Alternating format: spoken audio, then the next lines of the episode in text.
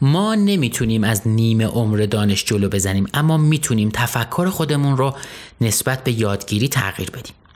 بروس لی یه جمله معروفی داره که میگه یه آدم دانا از سؤال یه نادون بیشتر یاد بگیره تا یه نادون از جواب یک آدم دانا. اما این دانا شدن در آینده به چه صورتی رخ میده و ما چطور یاد میگیریم؟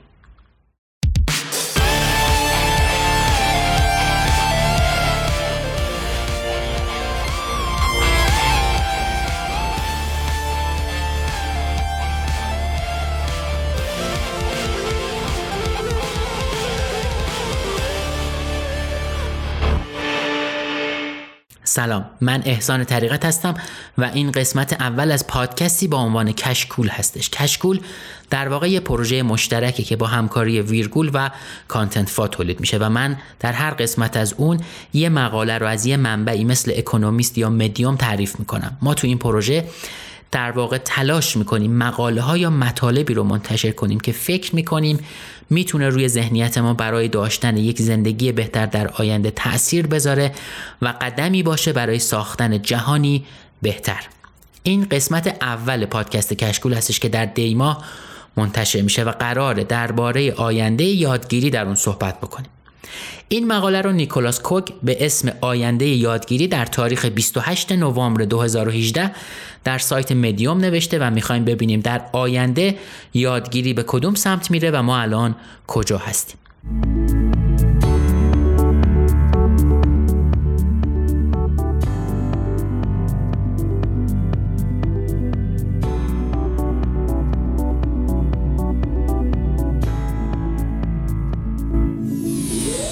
نیکولاس کوگ میگه که در چهار سال گذشته، یعنی از سال دو هزار و چهارده تا دو هزار و هجده، سوالای احمقانه زیادی ازش پرسیده شده، مثل اینکه میتونم بدون گرفتن مدرک مترجم حرفه‌ای بشم، یا اگه من نویسنده باشم میتونم پول بگیرم و به جای شخص دیگه کتاب بنویسم، یا مثلا میشه یک کتاب خلاصه شده رو دوباره خلاصه کنم.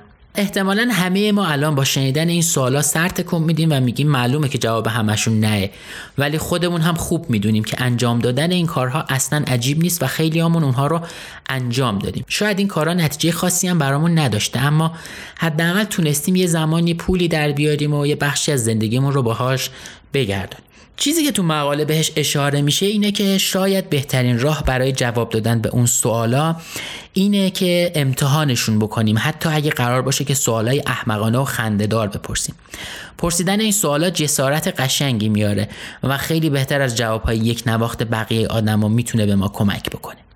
اگه جسارت داشته باشیم و این سوالای احمقانه رو به قول حالا نویسنده بپرسیم، احتمالاً درک جدیدی هم از دانش پیدا میکنیم. درک و بینشی که برامون میتونه غیر منتظره و جدید باشه و این اونجاست که میتونیم بگیم آه عجب چیز اتفاق جالبی برامون افتاده که انتظارش رو شاید اصلا نداشتیم. برای همین است که میگیم پرسیدن سوال خیلی با ارزش‌تر از جواب دادن به اونهاست. توی مقاله به نکته جالبی اشاره میشه و اینطوری میگه که شاید براتون جالب باشه که اگر بگیم در سال دو هزار و سیزده بشر تونسته به اندازه کل تاریخ گذشتهش اطلاعات و دیتاهای جدید ایجاد بکنه، این تولید اطلاعات همچنان هم ادامه داره و تقریبا ماها هر سال دو برابر سال قبلیمون داریم دیتا تولید میکنیم و این یعنی انفجار اطلاعات. مایکل سیمونز، نویسنده مشهور آمریکایی که کتاباش معمولاً از پرفروش‌ترین کتاب‌ها میشه، میگه که اگه شخصی میخواد در هر حوزه‌ای حرفه‌ای بشه، باید حداقل پنج ساعت در هفته رو برای یادگیریش وقت بذاره. پس اگه میخوایم بیشتر و بهتر پیشرفت بکنیم، باید احتمالاً زمان بیشتری هم برای یادگیری بذاریم وسط. اینطور که توی مقاله نوشته شده، اگه توی اروپا در هر رشته‌ای کارشناسی خونده باشیم، مدرکی که بهمون میدن معادل صد و هشتاد امتیازه، یعنی هر امتیاز این صد و هشتاد امتیاز هم یعنی سی ساعت مطالعه، یعنی مدرک کارشناسی ما یا شما پنج هزار و چهارصد ساعت مطالعه است. این پنج هزار و چهارصد ساعت عدد بزرگیه، اما چیزی که مهمه اینه که بعد از چند سال همه یادشون میره که در دانشگاه چی یاد گرفتن. دانشمندا به مدت زمان موندگاری دانش میگن نیمه عمر دانش که روز به روز داره کمتر اما فراگیرتر میشه. درسته که الان وسط فوران و انفجار اطلاعاتی هستیم و به اصطلاح داریم در عصر اطلاعات زندگی میکنیم و هر روز و شب داره دیتا و اطلاعات جدیدتری میاد بیرون، ولی همه ما درست مثل تحصیلات دانشگاهیمون اونها رو به سرعت فراموش میکنیم. اگه برای فراموش کردن درسای دانشگاهیمون به چهار یا پنج سال زمان نیاز داریم، برای این اطلاعات الان به زمان خیلی کمتری برای فراموش شدن نیاز پیدا میکنیم. هرچقدر اطلاعات با سرعت بیشتری تولید بشن، ما هم با سرعت بیشتری اونها رو فراموش میکنیم و این اطلاعات به ظاهر ارزشمند بی ارزش میشن. اگه به دهه هزار و نهصد و شصت برگردیم، مدرک مهندسی بعد از ده سال قدیم میشد، اما امروزه بیشتر زمینه‌های دانشی به خصوص صنایع جدید نیمه عمر کمتری دارن. مدارک تحصیلی حالا کمتر از پنج سال ارزش خودشون رو از دست میدن و بی ارزش میشن. حتی اگه محافظه‌کارانه هم نیمه عمر رو ده سال تخمین بزنیم، هر سال پنج درصد از هر چیزی که فرا گرفته میشه از بین میره. بنابراین باید دویست و هفتاد ساعت در هر سال رو به مطالعه و یادگیری اختصاص بدیم تا بتونیم به پنج هزار و چهارصد ساعت اولیه یا پنج ساعت در هفته برسیم. به عنوان نتیجه فرعی این روند جهانی پایدار، زمانی که برای تحصیل رسمی اختصاص داده میشه و تعداد افرادی که این راه رو انتخاب میکنن طی دهه اخیر به طرز چشمگیری افزایش پیدا کرده. از صد سال گذشته تا الان مدت زمانی که بچه ها به مدرسه میرن تقریبا دو برابر شده و در خیلی از کشورها قبل از ورود به بازار کار افراد حدود بیست سال از زندگیشون رو صرف مدرسه و دانشگاه کردن. تو آمریکا نرخ ثبت نامی دانشگاه‌ها نسبت به کل جمعیت گروه سنی دانش آموزای سال آخر دبیرستان نود درصد رشد داشته. هرچی ما بیشتر انگار در اقیانوسی از اطلاعات غرق میشیم، واقعیت‌های موجود هم کم ارزش‌تر میشن. به خاطر همینه که مدت دوره‌های دانشگاهی داره بیشتر میشه و افراد زمان بیشتری رو برای یادگیری میذارن. اما یادمون نره که این اقیانوس داره روز به روز بزرگتر میشه و طولانی شدن مدت دوره‌های تحصیل هم نمیتونه موندگاری این دانش رو برامون تضمین بده. همین که بتونیم تو این اقیانوس جون سالم به در ببریم، یعنی با اطلاعات جدید به روز باشیم، زمان و تلاش زیادی ازمون میگیره. پس دیگه فکر کردن به این که بخوایم ازش جلو هم بزنیم غیر ممکن به نظر میرسه. پس به جای اینکه بیشتر خودمون رو در اطلاعات غرق بکنیم، بهتره که از آب بیایم بیرون و خودمون رو نجات بدیم، اونطوری که تو این مقاله داره بهش اشاره میکنه و میگه که بیخود نبود که میگفتیم ما نمیتونیم از نیمه عمر دانش جلو بزنیم، اما میتونیم تفکر خودمون رو نسبت به یادگیری تغییر بدیم. مقاله اینطوری ادامه پیدا میکنه و در یک جایی عنوانی با نام تصور آینده ترسناک مقاله رو کاملتر میکنه. اینجا اشاره میشه که درسته که باید زمان بیشتری برای یادگیری بذاریم، اما این کار جواب نهایی برای ما نیست و نمیتونه این مشکل رو حل بکنه. پس نباید این واقعیت رو انکار بکنیم.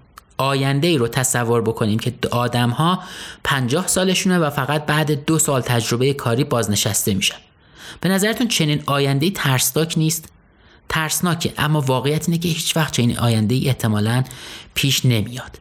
نیکولاس کوگ میگه اخیراً دو تا ویدیو دیده. توی یکیش یه راننده لیفت راک داخل یه انبار داشته کار میکرده که از بدشانسیش میزنه به یه قفسه و باعث خراب شدن کل انبار میشه، و یه ویدیوی دیگه یه سری ربات رو نشون میدادن که دارن خیلی راحت و به آسونی یه سری بسته رو جابجا میکنن. شاید این ویدیوها ربطی به دانش نداشته باشه، اما خیلی خوب نشون میده که ربات‌ها چقدر راحت‌تر و بهتر میتونن یه سری کار رو به جای انسان انجام بدن.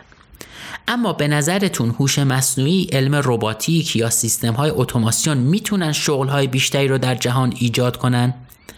خب حقیقتش اینه که هیچ جواب مشخصی برای این سوال هنوز وجود نداره. هر کسی یه نظری داره میده، ولی انسان‌ها دیگه تصمیم گرفتن که هر کاری که تلاش زیادی میخواد، خسته کننده است یا حتی غیر ممکن است رو بسپرن دست ربات‌ها و هوش مصنوعی. شاید روزی برسه که خیلی از شغل‌هایی که حتی مدرک دانشگاهی نیاز داره هم توسط یه ربات یا به کمک هوش مصنوعی به سادگی انجام بشه. هیچ چیزی در این دنیا به نظر میرسه که غیر ممکن نیست. توی مقاله یه جمله‌ای داره و به یه جمله اشاره میکنه که میگه دانش از کنار هم قرار گرفتن اطلاعات تشکیل میشه و هوش انتخابی بین گزینه‌های مختلف. همین تمایز کارایی و اثر بخش رو نشون میده.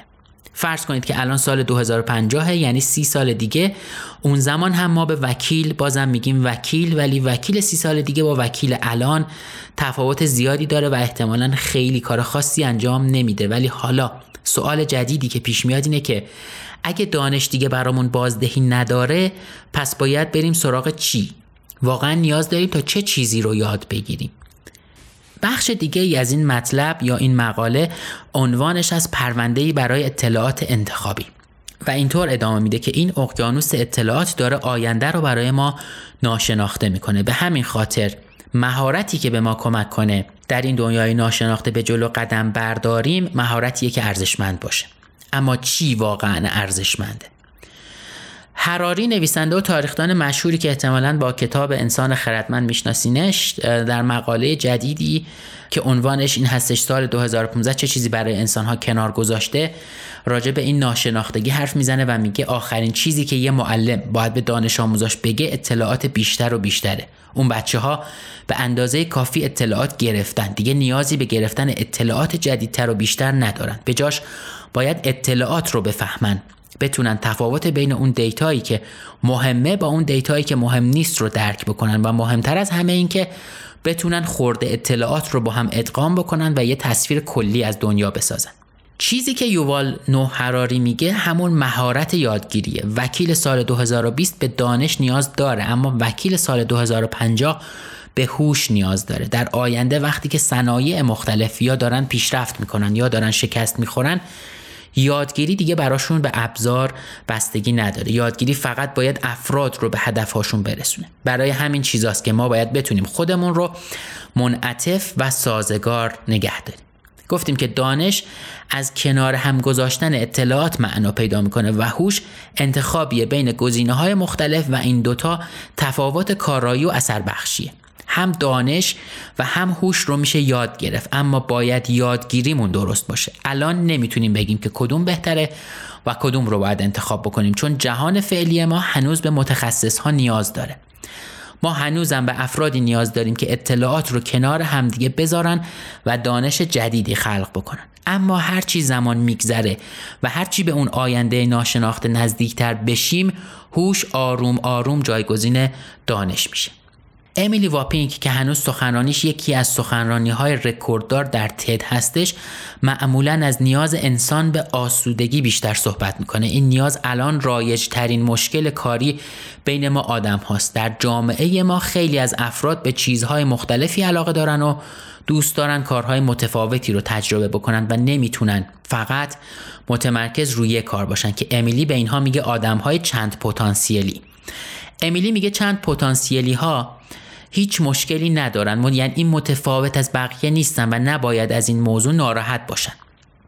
این جامعه است که باید دیدگاهش رو تغییر بده و اونها رو بپذیره. آدم‌های چند پتانسیلی معمولاً منعطفن، سریع یاد میگیرن و میتونن ایده ها رو با همدیگه ترکیب بکنن. چند پتانسیلی ها در این سه موضوعی که گفتیم خیلی ماهرن و به خاطر همین اگه تحت فشار قرار بگیرن، سریع تمرکزشون رو از دست میدن. ما باید بتونیم این افراد رو بپذیریم و تشویقشون کنیم، چون اونطوری ما هم ازشون بیشتر بهره میبریم و به ما سود بیشتری میرسه. اما چطوری سود میبریم؟ اینطوری که دنیای ما الان پر شده از مشکلات پیچیده و چند وجهی. به خاطر همینه که ما به چند پتانسیلی ها نیاز داریم که بتونن خیلی راحت و بدون فکر کردن مشکلات دنیا رو حل بکنن. وقتی مشکلات زیادی دور و برمون باشه، سخت‌ترین کار برامون اینه که انکارشون بکنیم. اطراف ما آدم‌های بزرگی هستن که اتفاقاً به بزرگترین مشکلات ما فکر می‌کنن و همین باعث میشه تا اونها رو دوست داشته باشیم. جف بزوس رو که احتمالاً خیلی از ماها میشناسیم، مدیرعامل شرکت آمازون و یکی از ثروتمندترین افراد جهانه، به خیلی ها کمک‌های زیادی کرده. اون خیلی از مؤسسات رسانه‌ای رو حفظ کرده و زیرساخت‌های لازم رو برای کشف جهان ایجاد کرد. ایلان ماسک، بنیانگذار شرکت‌های تسلا موتورز، پیپل و خیلی شرکت‌های دیگه که جزو ده شخصیت تأثیرگذار جهانه، دیدگاه ما رو نسبت به چگونگی پرداخت و چگونگی فکر کردن راجع به ماشین‌های الکترونیکی تغییر داده و حالا به کمک اون ما داریم به مریخ شاید روز به روز نزدیک‌تر میشیم. بیل گیتس از اون طرف به عنوان مؤسس مایکروسافت هم چند وقتی پیش چند سالی پیش بنیاد خیریه بیل و ملیندا گیتس رو برای کمک به سلامت و بهداشت جهانی تأسیس کرده و الان اون خیریه داره با مالاریا و فلج اطفال در جهان مبارزه میکنه. این آدم‌ها تعدادشون خیلی زیاده و میتونیم تا ساعت‌ها اسامی مختلفی رو بگیم که کارهای خارق‌العاده‌ای انجام دادن. به قول معروف به کسی که در همه علوم حرفه‌ای و غرقه در دنیای دانش میگیم بحرالعلوم. این بحرالعلوم همون متخصص‌های جنرالیست امروزی هستن که معمولاً نادیده گرفته میشن. اونها میدونن که چطوری یاد بگیرن و بلدن که چطور از این توانایی‌ها استفاده بکنن. ذات رانا نویسنده راجب متخصصهای جنرالیست تحقیقاتی انجام داده و میگه که یادگیری یه تواناییه. وقتی تمرین بکنیم متخصص میشیم و برخلاف بقیه یاد میگیریم که چطور همیشه از خودمون به یک چالش جدید کشیده بشیم تا مهارت‌هامون رو سریعتر پرورش بدیم و سریعتر یاد بگیریم. اگه اینطوری باشیم و تمرین بکنیم خیلی سریعتر از دیگران میتونیم مجدداً یاد بگیریم و متخصص بشیم و این قطعاً یه مزیت با ارزش میشه برای خیلی از ما. مقاله اینطوری ادامه پیدا میکنه که با یادگیری سریع میتونیم خلاق‌تر باشیم، منعطف بمونیم و سعی بکنیم که از متخصص‌ها دور بمونیم و تمرکز خودمون رو به جای اینکه خرج حفظ کردن حقایق بکنیم برای یادگیری اصول بذاریم. دنیای غیر قابل پیشبینی ما به چنین شخصیت‌هایی در واقع نیاز پیدا میکنه. عنوان دیگه‌ای که توی مقاله در واقع تیتر میشه، عنوانی هستش به اون به اسم پسر کنجکاو. اینطوری مقاله ادامه پیدا میکنه که آیزاک آسیموف در سال هزار و نهصد و بیست و پنج درست یه سال قبل از اینکه وارد مدرسه بشه خودش درس خوندن و یادگیری رو به صورت خودآموز شروع میکنه. پدرش بیسواد بوده و برای همین هیچ کمکی نتونسته به اون بکنه و تنها کاری که براش کرده این بوده که یه کارت عضویت در کتابخونه براش بگیره. از همونجا بوده که آیزاک پسر کنجکاو ما بدون هیچ کمکی خودش روی پای خودش ایستاده و شروع کرده به خوندن و یاد گرفتن.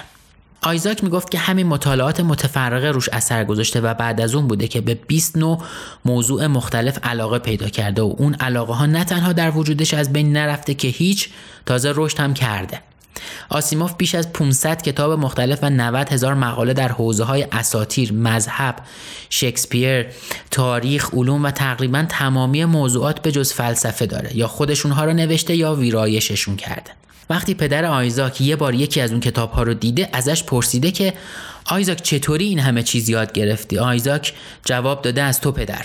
از من من هیچ کدوم از اینا رو بلد نیستم. من نگفتم تو بلدی، گفتم تو ارزش یادگیری رو به من یاد دادی و من به ارزشش پی بردم و زمانی که یاد گرفتم برای یادگیری ارزش قائل شدم و باقی مسیرم بدون هیچ مشکلی برام رقم خورد.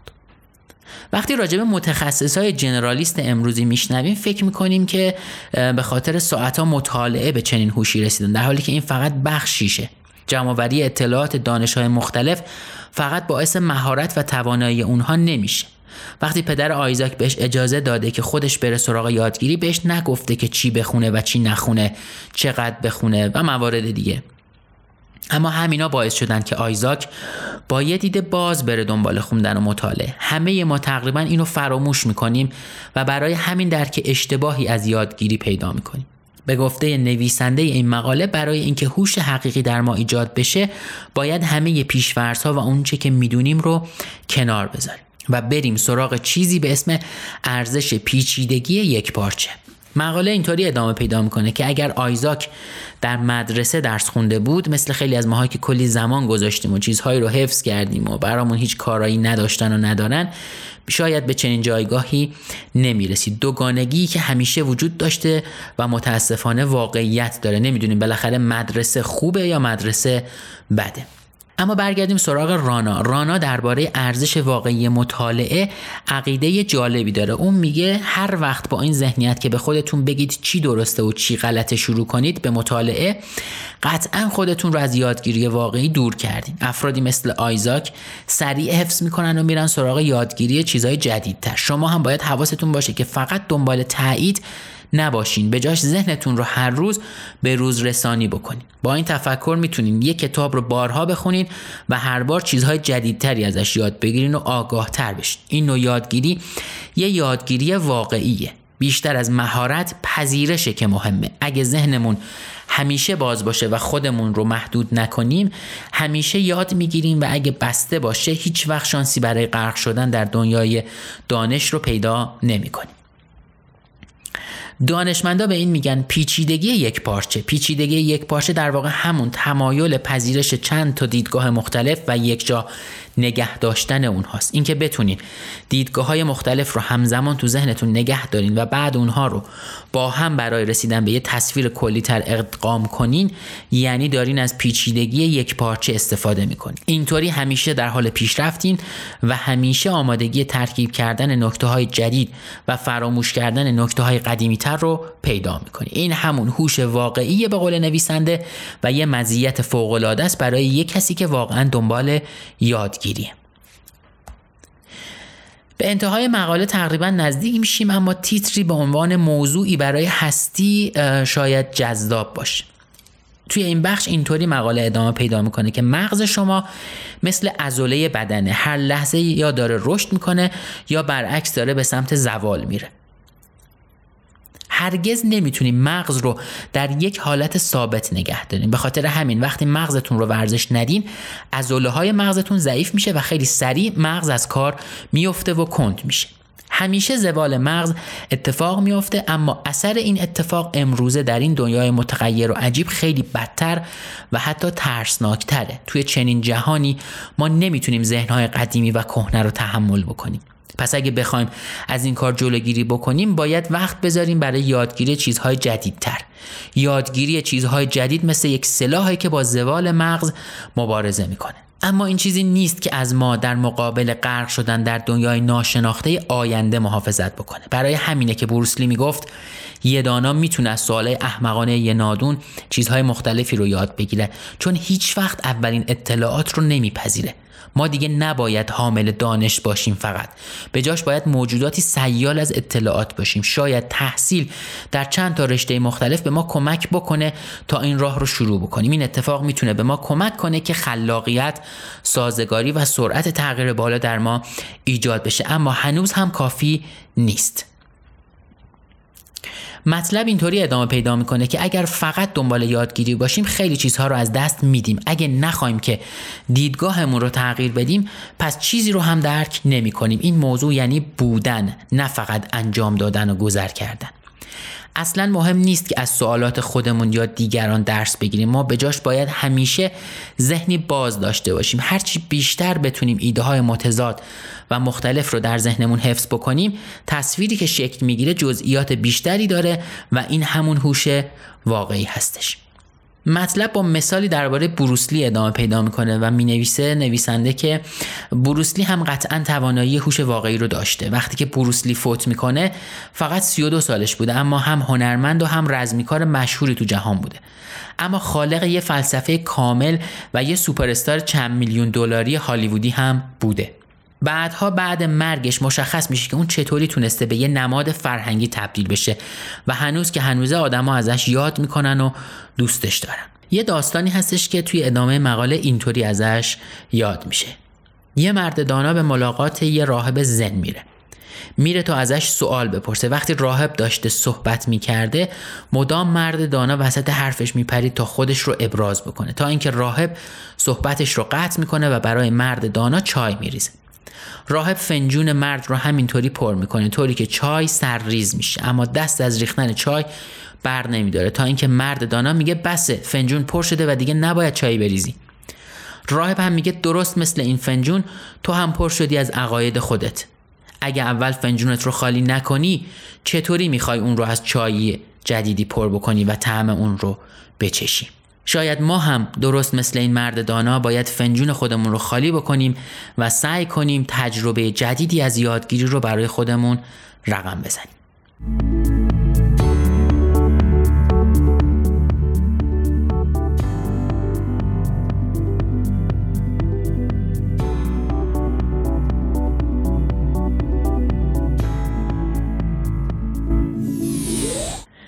چیزی که شنیدید قسمت اول پادکست کشکول بود که من احسان طریقت در مجموعه کانتنت فا با همکاری مشترک ویرگول اون رو برای شما آماده و منتشر کردیم. همونطور که اول این اپیزود هم گفتم، ما تلاش میکنیم مقاله هایی رو از حالا سایت های مختلف مثل مدیوم، مثل اکونومیست، اونهایی رو که فکر میکنیم میتونه در ذهنیت ما تأثیری بذاره تا دنیای بهتری بسازه رو آماده بکنیم، خلاصه ای از اونها رو تعریف بکنیم و لینک بدیم به همون مطلب تا بتونید برید اصل مطلب رو هم بخونید در صورتی که دوست داشتید و ازش استفاده بکنید. متن این قسمت رو حبیب مجیدی و بهار قنچه آماده کرده بودن و از محبوب زاد و علی آجودانیان از دوستان بسیار خوبم در مجموعه ویرگول هم ممنونم برای همراهی همیشگیشون و ایده های خوبی که داشتن.